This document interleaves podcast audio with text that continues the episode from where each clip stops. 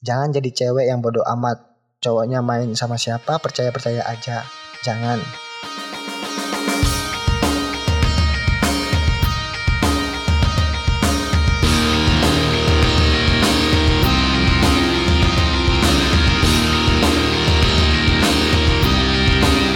Halo Sobat Talksitter semuanya Selamat mendengarkan podcast Talking Seed di konten ini cerita Kembali lagi bersama saya Ardi Nurdiansa di sini. Tidak lupa saya ucapkan terima kasih kepada pendengar setia dan selamat datang bagi yang baru bergabung. Jangan lupa dengarkan episode lainnya. Kali ini saya akan uh, membacakan sebuah thread dari akun Twitter DEE@rxcheese yang ditweet pada tanggal 6 Mei 2018 jam 2.34 dini hari. Jadi sudah dua tahun berjalan. Oke langsung saja ini ceritanya.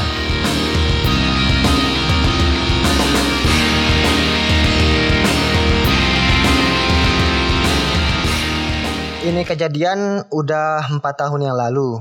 Ya, sudah lama emang. Tapi saya nggak bakal lupa. Hehe, nggak apa-apa. Si doi udah biasa kalau saya nge-share ini in case untuk reminder para bunda-budi yang pacaran. Yang pacarnya udah akrab sama ortu, yang pacarnya terlihat perfect, but we're all human. Dulu saya punya pacar dari kelas 1 SMA. Sebut saja namanya Oka. Oka ini anaknya baik banget. Di kota kita tinggal, dia cuma hidup sama neneknya karena papanya sudah meninggal dan mamanya hidup di luar kota dengan suami barunya. Dari SMA, saya tipikal cewek yang benar-benar bodoh amat. Cantik enggak, pintar enggak, famous enggak. Beda sama Oka yang ganteng. Banyak temannya, banyak kakak-kakak kelas yang suka. Saya B aja karena saya tahu Oka bukan tipe cowok genit dan suka main cewek sana sini.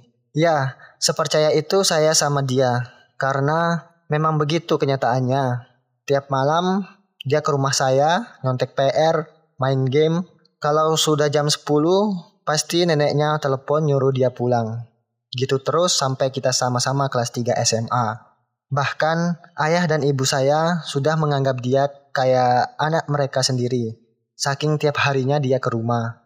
Bahkan kalau saya dibuatin bekal, Oka juga dibuatin sama ibu saya.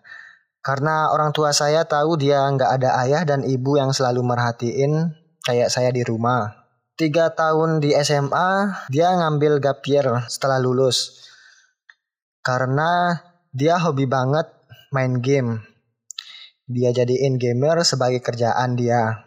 Ya, dia ikutan ngegame sampai ke Singapura, Hong Kong, dan dapat duit banyak.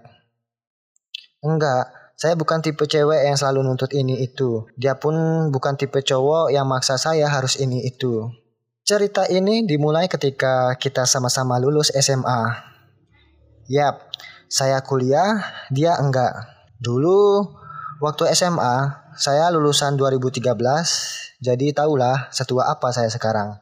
Dia pernah nanya ke saya, kamu nggak pengen aku cium di bibir? Saya kaget, kenapa dia nanya gitu? Padahal mah soal tuh kalau mau nyium ya kan kita pacaran udah tiga tahunan waktu itu. Saya jawab boleh mau kok kan cium aja nggak pakai grepe. Saya, saya bercandain gitu. Karena benar-benar kita tiga tahun pacaran nggak pernah macam-macam. Cium pipi, cium kening aja. Kita lebih kayak sahabatan dan saya sayang banget sama dia. Karena ya itu dia benar-benar nggak mau macam-macam ke saya. Mau cium aja dia izin dulu. Segitu nggak pedulinya kita sama hal-hal yang berbau seksual. Sungguh demi Tuhan. Sejak dia pertama kali nyium bibir saya, dia jadi sering kayak gitu. Jujur saja, saya nggak masalah. Selagi itu cuma friends kiss, not that such a hot kiss deh. Skip, sampai saya semester 3 dan dia akhirnya ikut kuliah di beda universitas dia yang udah famous dari SMA, jelas semakin famous di kampusnya. Sebagai ceweknya, saya bangga dong dikenalin ke teman-temannya. Cewek gue nih udah mau lima tahun. I was the happiest girlfriend in the world then. Waktu itu dia liburan semester. Dia izin main sama teman-temannya keluar kota dua malam. Hmm, mau nangis saya kalau ingat ini. Dia dibeliin mamanya mobil waktu kuliah. Tapi karena nggak ngerti kenapa dia boros banget, dia minta sangu ke ayah saya waktu mau berangkat. By the way, dia panggil ayah dan ibu saya sama kayak saya manggil mereka ya. Yah, Oka mau keluar kota, boleh minta sangu nggak? Nanti biar diganti sama mama. Ayah saya jelas kasih lah. Gimana sih beliau udah nganggap Oka ini lelaki sejati yang sayang sama anaknya dari SMA. Yang jagain anaknya ke mana-mana. Setelah dia pulang dari luar kota, nggak tahu kenapa dia kayak linglung gitu. Kayak orang kebingungan. Tapi ditanyain bilang nggak apa-apa. I know he was in trouble but I don't know why. Sampai akhirnya mamanya pulang dari luar kota yang saya kira mau menyelesaikan masalah malah enggak. Mama dan dia ke rumah bawa cincin buat saya. Pengen mengikat biar nanti pas sudah sama lulus langsung menikah. Wow, ayah dan ibu saya senang dong ada yang serius sama anaknya. Ibunya dia juga malah ngasih jalan lebar buat kita. Tapi saya tahu Oka masih ragu dan saya belum tahu apa alasannya. Sampai seminggu setelah kejadian lamaran dadakan itu Oka ngilang. Iya, dia nggak bilang ke siapa pun mau ke mana.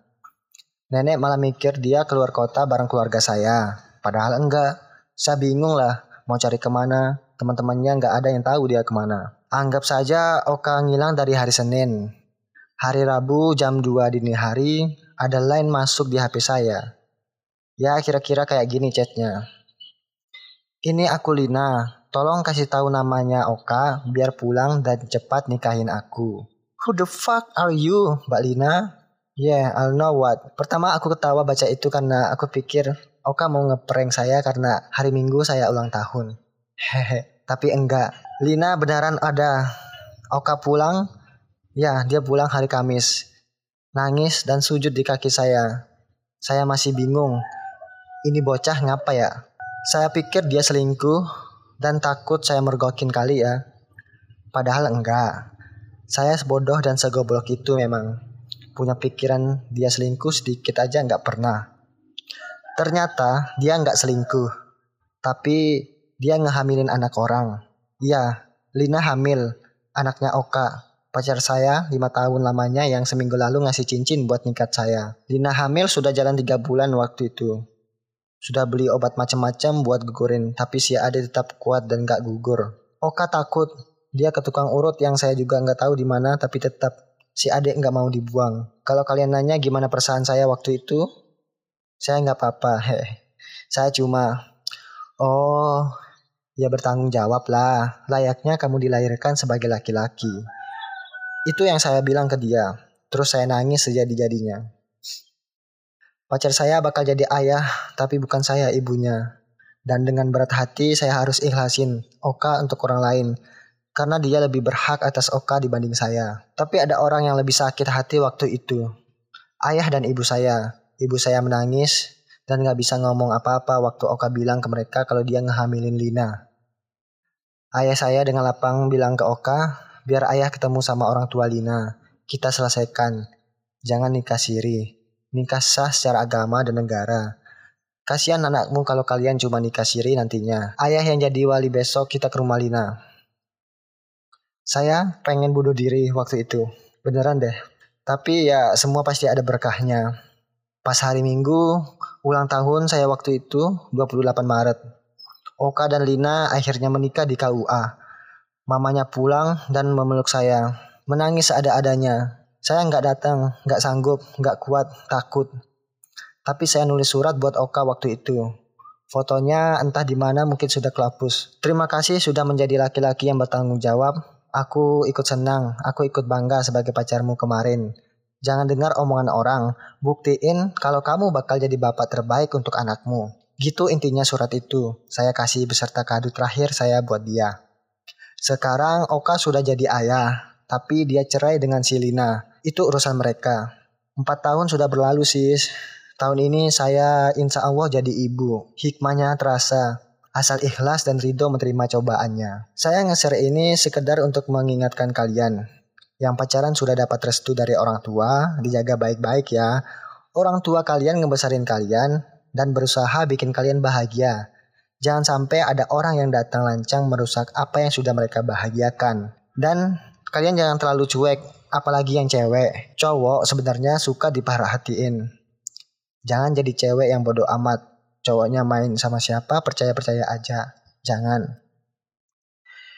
Yang terakhir, do not fall in love too much because it will hurt you too much too.